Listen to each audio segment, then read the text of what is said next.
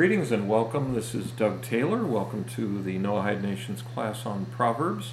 It is March 21st, 2010, and we are starting in Proverbs chapter 12, verse 18.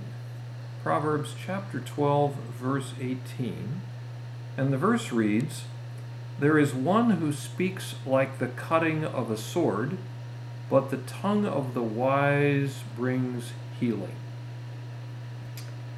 There is one who speaks through who speaks like the cutting of a sword, but the tongue of the wise brings healing.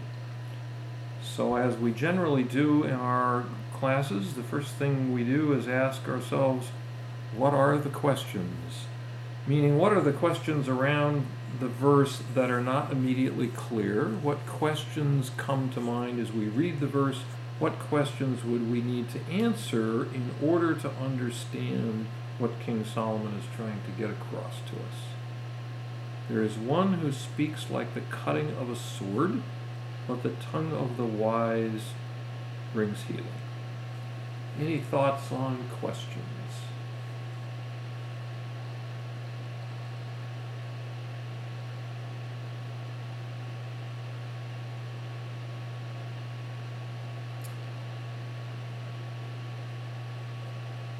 So let me suggest a couple. The first one is what does it mean to speak like the cutting of a sword? Okay, good, Naomi. You mentioned uh, tongue is like a sword and the other one heals, or one tongue is like a sword and the other one heals. So, what is uh, so what is pierced and what actually gets healed. Very good. So we've got to understand what this cutting of a sword is like, what this means, and how does the tongue of the wise actually heal, and what does get healed in the process. So I'll suggest that the verse is showing a contrast to us regarding the use of speech. Uh, when it talks about the tongue of the wise, or one who speaks like the cutting of the sword, uh, the, the verse is focused around speech, which is one of the most powerful things that we have uh, at our disposal. And in the first half, it's saying one person uses words like a sword. Uh, like the cutting of a sword, it's like a weapon to him. Uh, we sometimes use the term a sharp tongue um, doesn't literally mean the tongue itself is sharp, but it means that the words that come out are very, very uh, pointed and uh, can be very, very cutting.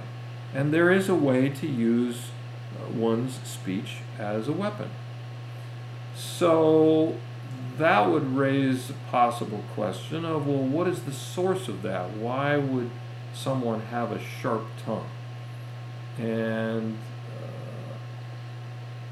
if I recall, Rabbi Moskowitz wants to say that that comes from aggression. Uh, it comes from anger. And if you recall back in verse 16, we talked uh, about uh, the fool's anger will be known on that very day. Uh, so the person apparently has to have an immediate outlet for his anger. Uh, if you've been around people, a lot of people get angry. But some people immediately will uh, say something very cutting to someone else, uh, or maybe they'll even go so far as to get into a physical fight. Other people will manage to control their anger and keep that within. Um, so the person in the first half gets that aggression out by using their words, their speech, like the cutting of a sword. It's like, I'm going to take my sword and whack at you uh, because I'm angry with you. By contrast, the wise person uses words to heal. And again, tongue is referring to his words. His, the wise person is thinking about how do I benefit other people? How do I make situations better? How do I bring about peace? And so he crafts or she crafts her words in order to bring about that peace, to heal situations, to benefit other people, to make situations that might be explosive into peaceful situations. So the wise person uses those words to bring about healing, and the healing is about situations and other people and uh, basically benefiting them. Uh, so if a person is hurting or in a difficult situation, the wise person will think that through and use their words to make that situation better, try to encourage the other person if that's appropriate, or counsel the other person if that's appropriate, uh, or whatever it might be. And they're wise enough, because of their wisdom, they're wise enough to be able to analyze the situation and figure out okay, what is the best thing I can say in this situation to make the situation better? Help to bring about peace, help the other people.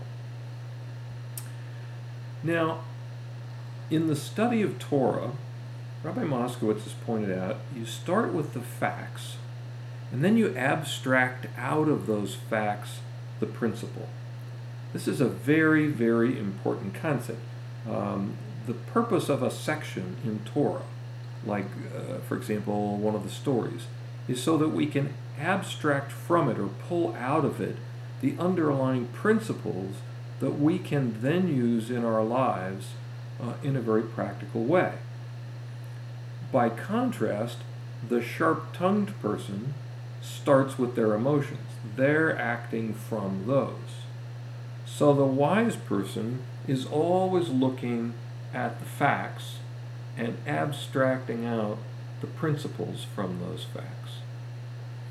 Now, interestingly, scientists sometimes don't realize that the process that they use, which is abstracting principles from facts, I mean, if, if we think about for a minute what a, what a scientist does, what do they do? They observe what's going on in nature, they run an experiment, they do this or that, and then they see certain data points, certain facts, and from that, then they try to figure out what's the principle that underlies those facts. What's the principle that makes all those things operate?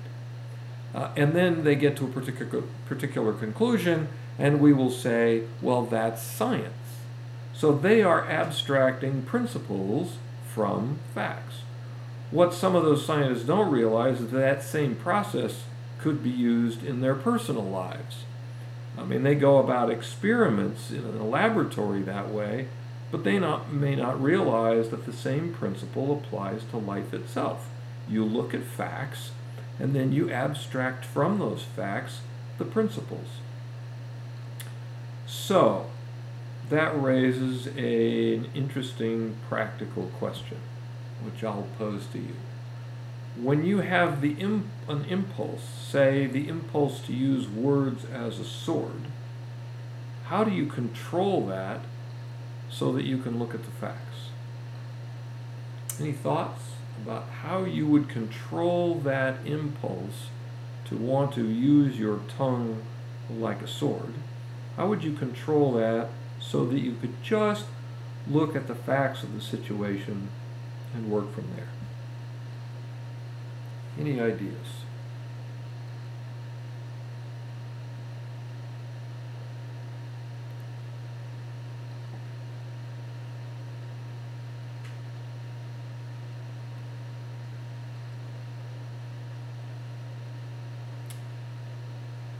So I'll suggest uh, that logic itself can help stop your emotions.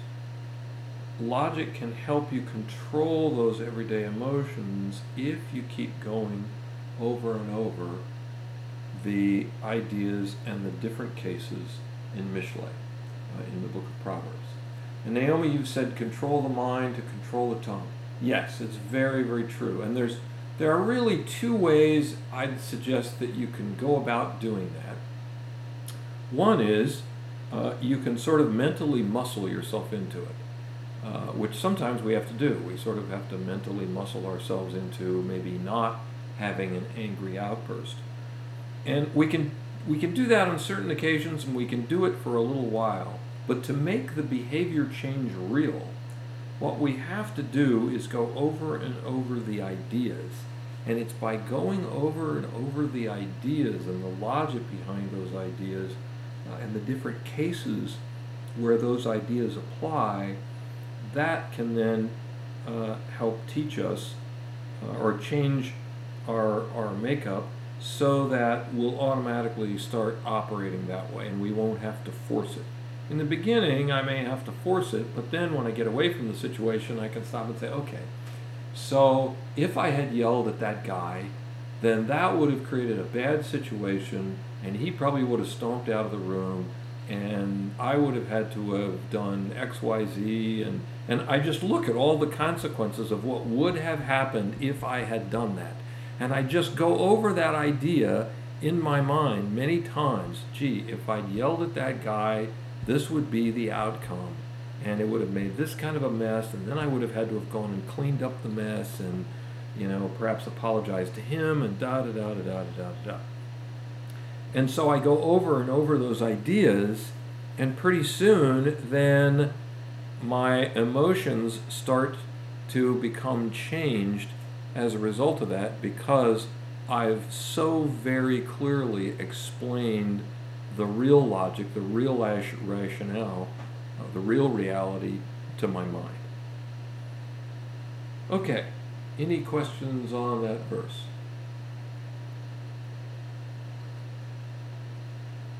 And Connie, welcome. It's great to have you. This is Doug Taylor. Uh, we are just about to start Proverbs chapter 12, verse 19. Proverbs chapter 12, verse 19. And the verse reads The lips of truth will exist forever, but a lying tongue is only for a moment.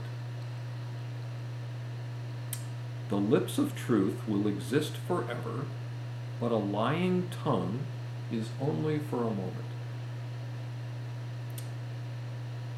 And so, Connie, our normal process is that we read the verse and then we ask, before we try to explain the verse, we ask ourselves, what are the questions that we need to ask around this verse in order to understand what King Solomon's trying to teach us from that? What would we need to ask and ultimately answer in order to be able to get the meaning from this? So, any thoughts on questions that come to mind as you read this verse? Not the answers yet, but just the questions. The lips of truth will exist forever, but a lying tongue is only for a moment. What might the questions be?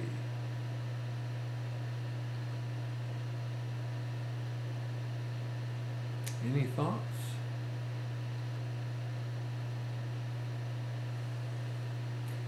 So let me suggest a couple. First of all, what are lips of truth? And it's kind of an interesting term. Uh, we want to understand what those are.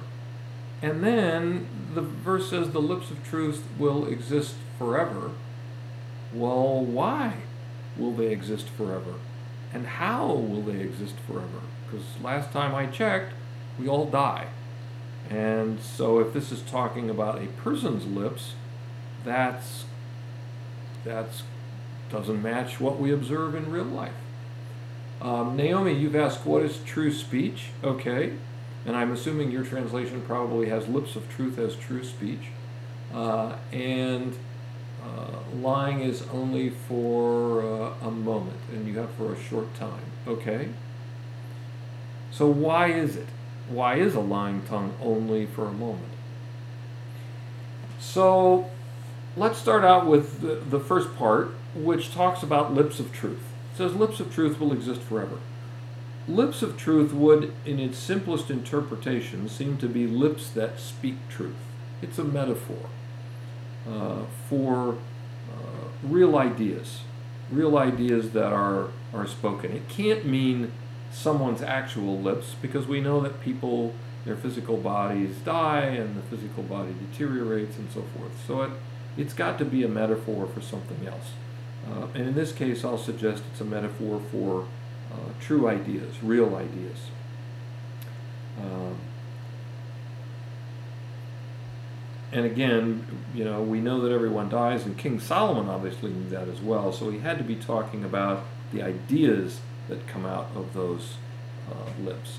And those ideas, those words of truth, I'll submit to you that they exist forever. How is that? A true idea affects other people in a positive way and can move them closer to reality. Those kinds of ideas are timeless. And because they reflect reality, they also have the staying power of reality, if you will. True ideas represent abstract concepts, and abstract concepts, if they're true, have a timeless existence all their own. For example, if we think about mathematical laws, there is a mathematical law that says a plus b is equal to b plus a. Now, that's an abstract concept. We don't, we don't see that physically in the real world. We see demonstrations of that, but we don't see the law itself. So it's unaffected by time and it's unaffected by the existence of the physical world. So I will suggest to you that lips of truth will exist forever means that the ideas of truth will exist forever. And in the uh, ArtScroll book of Proverbs on page 223, they mention that the Rabbeinu Yonah says on this verse that if a person uh, is careful to speak truthfully, or uh, they mark that section in with this verse, uh, the Rabbeinu Yonah says that if a person is careful to speak truthfully, then his words will be accepted and believed, and others will be eager to hear his words. And we can look around in the real world and see that. When someone consistently speaks truthfully, he gets a certain reputation so that when he speaks, other people listen. And there have been probably people in your lives that you've been exposed to who speak true ideas, and so when they say something, you realize it's something that you want to hear, and then you afford them a certain level of respect because you know that you can have confidence in what they say. Uh, so if, if a person is really consistently truthful, then other people want to hear what that person has to say. He becomes one of those people who people seek out, who other people seek out. And when he says stuff, people take note of what he has to say. So that's the first half. Now, what about the second half? What does that mean? Why do you think it says a lying tongue is only for a moment or a very short time? Why would you think that's true? Any thoughts? Why would a lying tongue be only for a moment?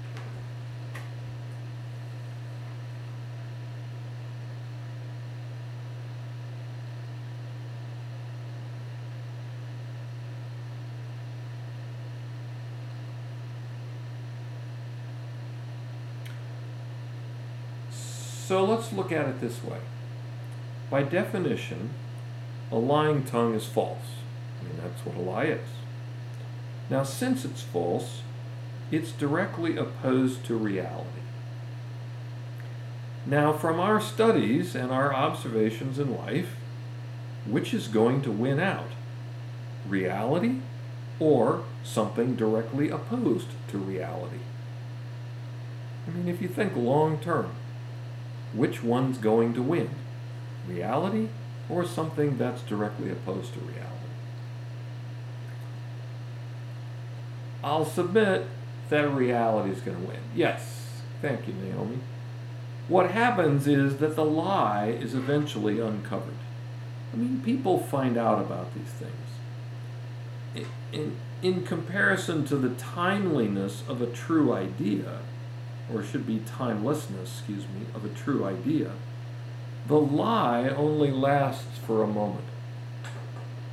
And it's soon found out, and then consequences follow. So the verse seems to be summarizing the timelessness uh, or the, the uh, duration, rather, of speech. Real ideas exist forever, while relatively speaking, lies only last for a moment. And then they're uncovered, and you know, then that lie is, is found out. Okay. Any questions on this verse?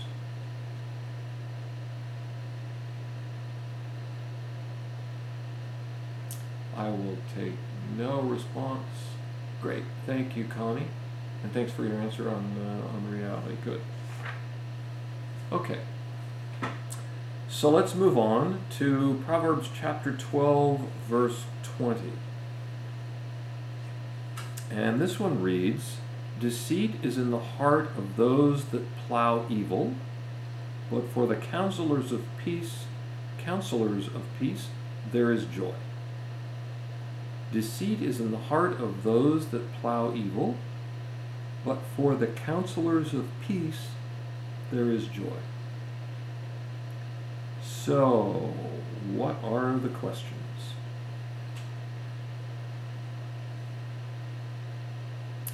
Deceit is in the heart of those that plow evil, but for the counselors of peace there is joy.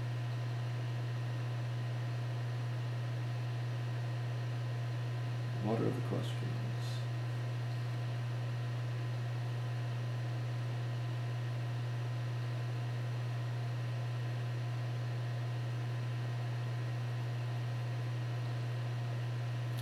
So, Naomi, you've asked uh, a couple questions here.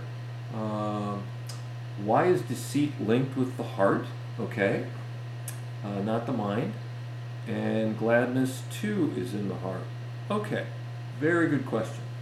Um, Rabbi Moskowitz shared uh, in a class once that when this book was written, or at the time of the writing of this book, the term heart meant the mind.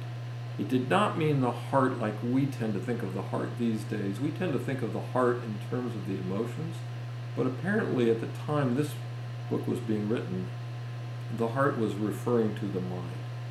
Uh, so we're really saying here deceit is in the mind of those that plow evil. Uh, so it's linked with uh, the mind rather than what we would normally think of as the heart. And you're right, gladness too. Well, uh, gladness is also is a uh, gladness is an emotion whereas deceit is more about the way that you go about doing something.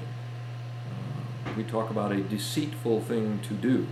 And so that's more about uh, a character quality as opposed to an emotion, while gladness is more about uh, an emotional reaction to something. And Connie, yes, I would agree with you. Deceit is hate and unhappiness. It's a desire to be able to fool someone um, and, and do something dishonestly. Uh, so, I, as a start, we could say that deceit is uh, dis, some kind of dishonest act or statement. Um, and so it appears that the first half is saying that dishonest acts or statements are in the minds of a person who does evil. But what does it mean to plow evil? Any thoughts on that one? It's a very interesting metaphor that, that King Solomon has put here. Deceit is in the heart of those that plow evil. What do you think he means by that?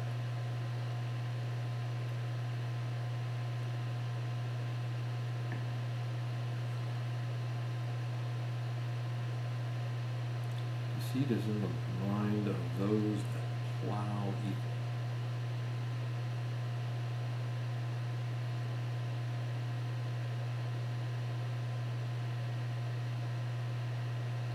Okay, Connie, you said deceit is also jealousy and planting seeds uh, of deceit. Okay? Yeah, plowing, I mean, if we think about just, if we take it literally, plowing is all about turning the earth over, usually to plant crops. So there's a clear intent involved in plowing. Um, and Connie, you've mentioned wanting others to be like you. Uh, could be under certain circumstances. Uh, but I'm not sure that that's always deceit in the sense of a dishonest act or statement. I mean, a father might want his children to be like him, um, but that I'm not sure that we would necessarily classify that as something deceitful. But there is, when you're plowing, a clear intent. Um, when King Solomon talks about plowing evil, he's not talking about someone who does an isolated evil act. Okay? He's talking about someone who actively cultivates evil. Uh, if you think about it, you know, you don't farm by accident. Uh, if you farm, you go out there and get the plow out and you, you know, take care of the field and plant crops and so forth. It, it's not just a, a happenstance kind of thing. So here, the verse seems to be talking about someone who actively cultivates evil. That's his conscious approach to life. In other words, it's not an accidental or once in a while kind of thing. Uh, we're talking about someone here who is serious about their evil, uh, not just a side thing. Um, and Naomi, you mentioned planning tricks on others to fail uh, or to fall. Yes. So we deceit is is those dishonest acts or statements and intent to cheat or mislead? Yes, I would agree. Um, and yeah, Connie, you mentioned plowing up the good seeds. Yeah, the, the deceitful person is really plowing and cultivating evil, which uh, basically removes from it, you know, the possibility of uh, of the good stuff. He's he's plowing up his field, and if it had good seeds in it, um, you know, he's removing those. Although he's focused on evil, uh, that's his thing. So the first half seems to be saying that for someone who's actively involved in cultivating evil, dishonest acts or statements, uh, you know, as you mentioned, cheating, misleading, planning tricks on others, and that sort of thing, that's actively in that person's mind. Um, and again, not it's not that an evil person will occasionally do something dishonest. It seems to be saying that dishonesty is his main mode of operation. Okay? So deceit is in the heart of those that plow evil. Those that are cultivating evil, they are going to have deceit uh, in their heart and be planning, or in their mind, and be planning dishonest acts or statements and thinking along those lines. Just if we were to stop here, there is some important information for us that we can use because if we recognize that there is a person who cultivates evil, we can pretty well have a good sense then that if we start dealing with them, they probably are going to have deceit somewhere on their agenda. And we would want to uh, be able to steer clear and avoid that. Now, what about the second half? The second half says, For the counselors of peace there is joy. Well, what's a counselor of peace? And I'd suggest that is a person who provides advice to others that leads to peace. So here we have a person who is actively involved in advising others, or it could be advising himself, in actions and statements that will lead to peaceful outcomes. These are actions and statements that will avoid strife, and in order to do that, they must consider the consequences, both short term and long term, of the actions and the statements. So here's a person, the counselor of peace is uh, analyzing consequences of actions and statements and providing advice, again, it could be to himself, could be to others, that is aimed at producing peace. So the person in the first half is focused on dishonest actions and statements in order to obtain his evil ends, which are focused on himself and satisfying his desires, while the person in the second half is focused on honest actions and statements that lead to peaceful outcomes. Okay? Now, that's what a counselor of peace is doing. Question is, why is there joy for the counselor of peace? I mean, here's a guy doing stuff or a woman doing stuff, but the verse says, For the counselors of peace there is joy. So, where does the joy come from? And I'll suggest this as a, as a result or as, a, as an answer. Because the counselor of peace is focused on honest actions and statements that lead to peaceful outcomes, he's not only focused on reality, but he's also actively devoting his energies to creating harmony in the world. Now, because his thoughts are in line with reality and devoted to creating harmony in the world, he's in line with God's intent for man. I mean, joy would, would of necessity be a byproduct of this, as I'll submit that there is no joy greater than being in the world of reality and being in line with God's intent for man. This person, man or woman, gets to be involved in reality and gets to help in the creation of outcomes that bring joy to his fellow man. So it's, it's hard to imagine that a person wouldn't have joy from that. Okay, are we clear so far? Any questions up till this point? Okay, good, Connie, thank you. Now, but that raises another concern to me.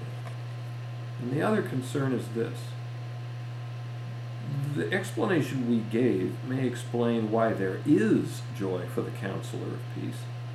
But why is King Solomon telling me this? I mean, okay, so the counselor of peace gets joy from what he does. So what? How does that knowledge help? And I'll suggest that King Solomon is telling us something important about the difference between the man of peace and the man of evil. The man of peace is operating within the laws of reality as an, and he's involved in the world of ideas, the world of analyzing consequences. In addition to all of the valuable benefits associated with that, he experiences joy. Now, don't people constantly search for that? I mean, they search for joy, they long for joy. Here, Solomon is telling us that the counselor of peace actually gets it. He gets the joy. But not because he directly sought after it, but because it is a consequence of his lifestyle and his approach to life. I mean, can you imagine going to bed each night reflecting on the fact that you uh, helped another person or yourself uh, in a positive way to avoid a difficult situation and achieve peace either in your life or in someone else's life. I mean, that's a wonderful feeling of joy. And it's a feeling that the evil person described in the first half of the verse can never experience. His life is all about dishonest actions and statements and all of the machinations that he'll have to invent to cover up all of that dishonesty. There can be no joy in that life. I mean, it's just constant conflict and maneuvering to try to avoid discovery and protect himself from the natural consequences of his actions. So I will suggest that um, the, the verse is telling us an important contrast about the inner life of the wicked versus the inner life of the righteous. For the wicked, there is constant dishonesty and conflict. For the righteous, there is joy. Okay? Yes, Connie, happy versus unhappy and peace versus unrest. Okay, any questions up to this point?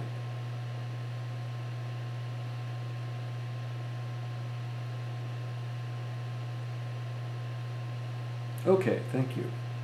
Now, let me share with you Rabbi Moskowitz's interpretation of the verse. Um, what I just gave you was my interpretation. Um, Rabbi Moskowitz said like this he said, if we define plowing as working through or working beneath something or thinking through it, then deceit is more than lying. It's a working through. Uh, it's also the opposite of the second half. The advisor of peace thinks the situation through and tries to advise others, and that helps bring him peace. But the deceitful person is a con man. Okay? He's trying to con other people. So, how do you become a person of peace? Well, Rabbi Moskowitz pointed out that as far as the book of Psalms is concerned, peace comes as a result of my knowledge of God. But what is it in Proverbs that would cause a person to work through a life of peace? And why is he happy? And why is the con man unhappy? So we have to ask this important question What is peace? And the Malbim points out that evil and peace are opposites. That is, peace means no conflicts. Everything's in balance. Okay, I have no conflicts. Peace, uh, Rabbi Moskowitz and I wrote an article years ago about this, um, pointing out that peace is not a positive thing, it's a negative thing. It's the absence of conflicts. And so, Mishle, the book of Proverbs, is about working toward removing conflicts. So, and, and, naturally, there are very few relationships that don't involve conflicts. And as we work on Proverbs, we start removing emotions that cause conflicts with other people, like competition and jealousy and those kinds of emotions. And so then we can enjoy other people and be happy with other people. So in the book of Proverbs, peace is a natural result of removing my conflicts. And we do that by going through each and every case that Proverbs puts forth so that our minds can see this and these truths from multiple different directions with multiple demonstrations. Okay, any questions on that?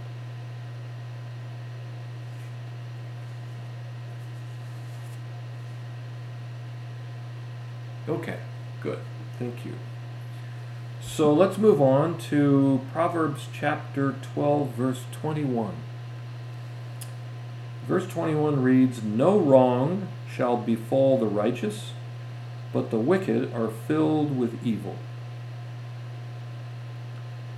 No wrong shall befall the righteous, but the wicked are filled with evil. So, what would you say the questions are?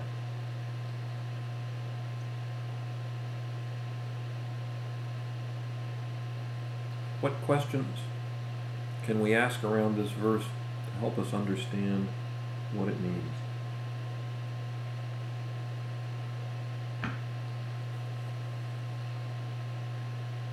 No wrong shall befall the righteous, but the wicked are filled with evil.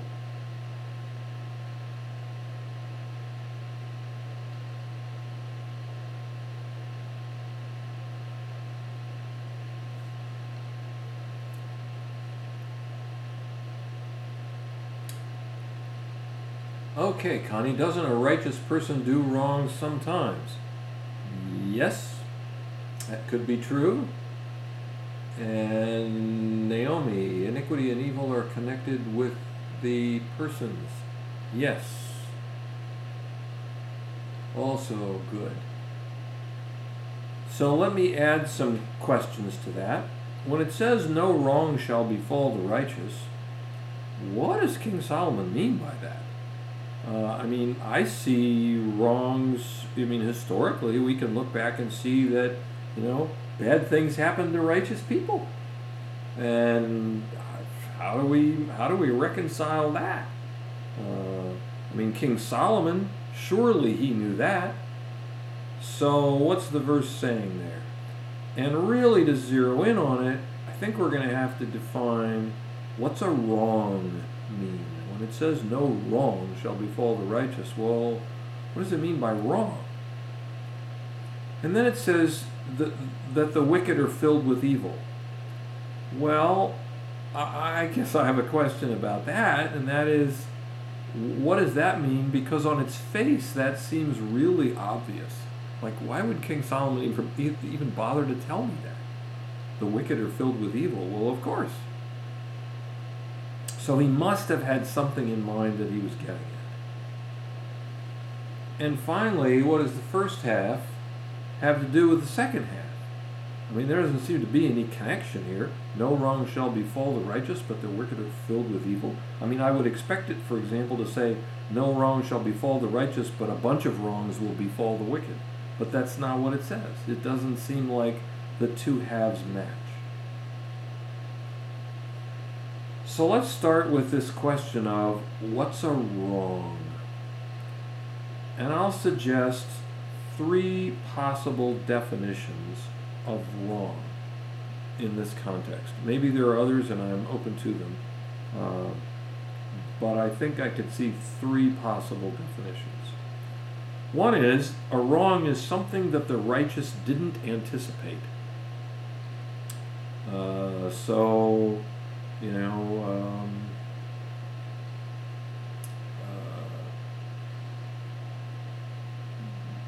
something in business happens that the righteous didn't anticipate, or um, you know something terrible happens that the righteous didn't anticipate. So that's that's a one possibility. I'm just laying down possibilities now. I'm not analyzing whether they work or not. Just possibilities. The second possibility of a wrong is something that brings the righteous pain. Something that brings the righteous pain.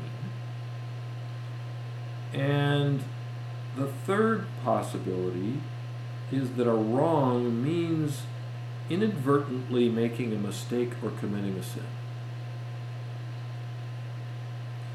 So let's take them one by one. The first one was that a wrong is something that the righteous didn't anticipate. Uh, and it says, No wrong shall befall the righteous, which, if by this definition, would mean nothing will happen to the righteous that they didn't anticipate. Well, from our observation of life, I'll suggest that the verse can't be talking about that because things do happen that the righteous don't anticipate. A righteous person may not anticipate a flat tire. They may not, may not anticipate a flight being canceled. Uh, any number of things. Um, sure, there were a number of righteous people who didn't anticipate the Holocaust. So it doesn't seem that we can say that none of those things will befall the righteous, because we can see in the real world that they do. So, what about the second definition? Uh, that the a wrong is something that brings the righteous pain.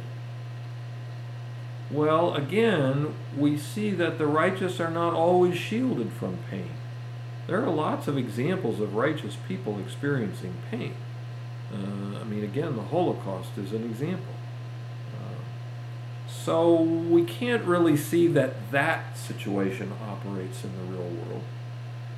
So that leaves us with definition number three, which is a wrong is inadvertently making a mistake or committing a sin.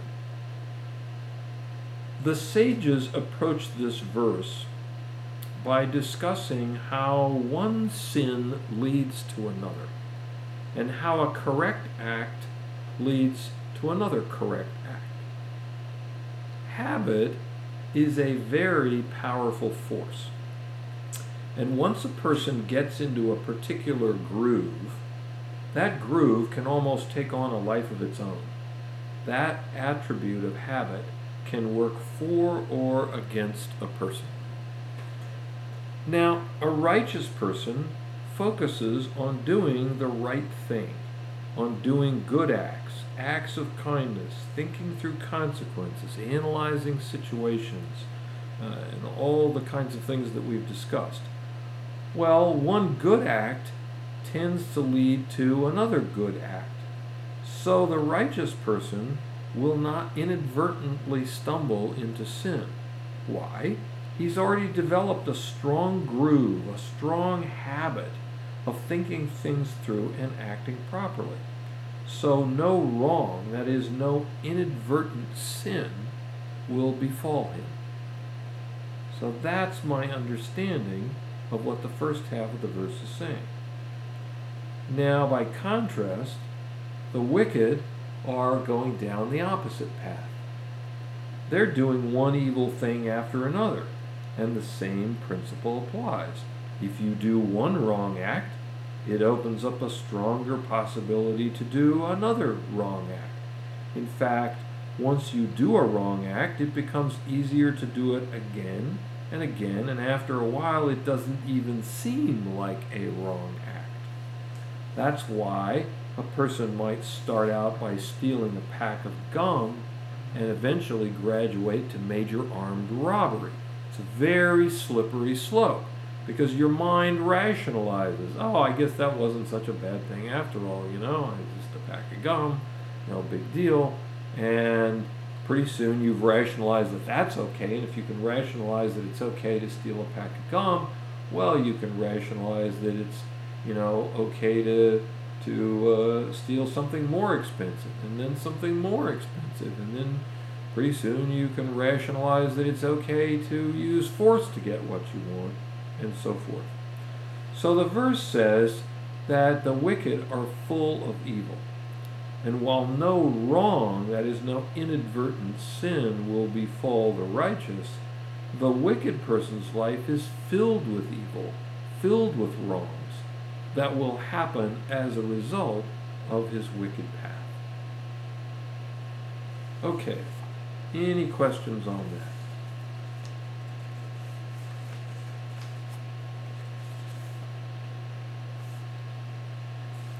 Okay. Um, then I'm going to just jump a little bit because we have a few minutes left. And I want to share with you an idea that Rabbi Moskowitz shared um,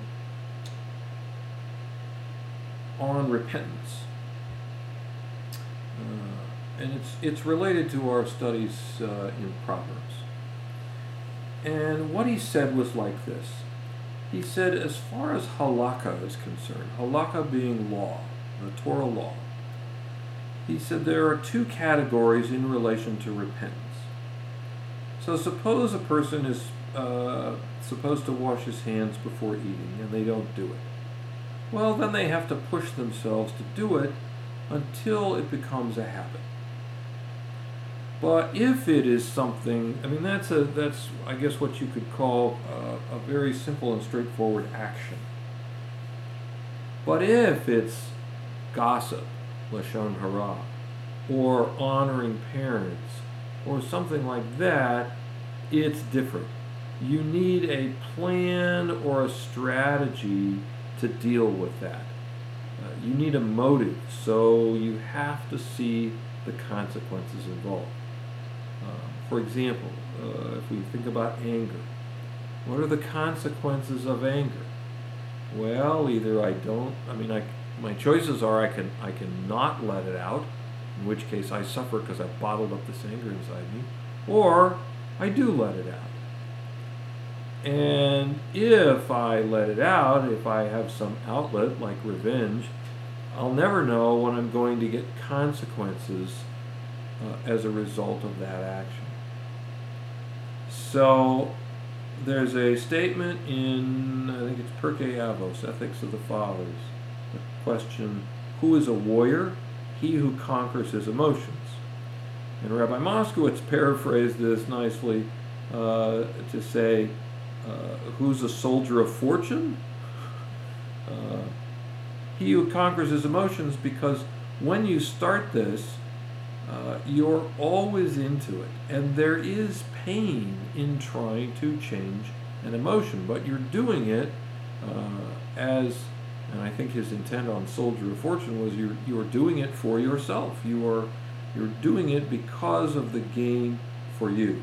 For example, if you want to stop gossip or Lashon Hara, you have to analyze the consequences and then steel yourself to accept the pain of having to look at that and having to uh, apply that logic to prevent yourself uh, from doing it.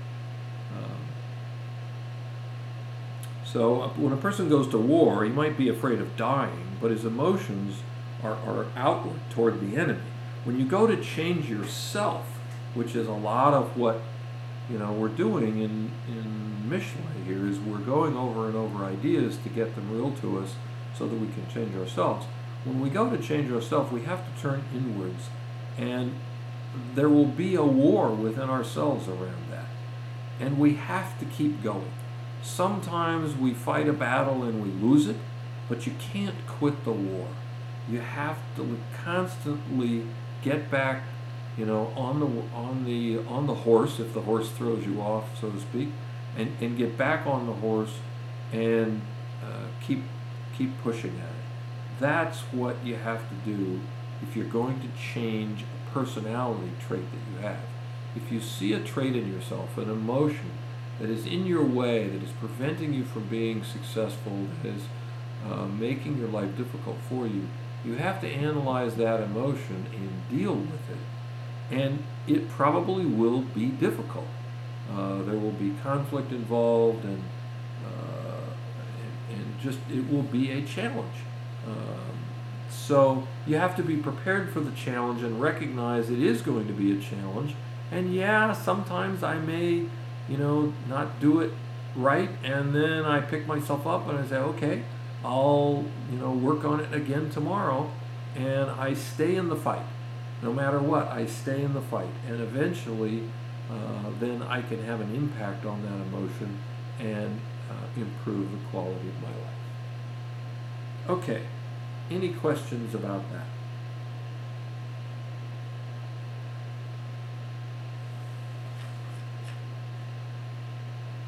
Okay, in that case, we will stop for the evening.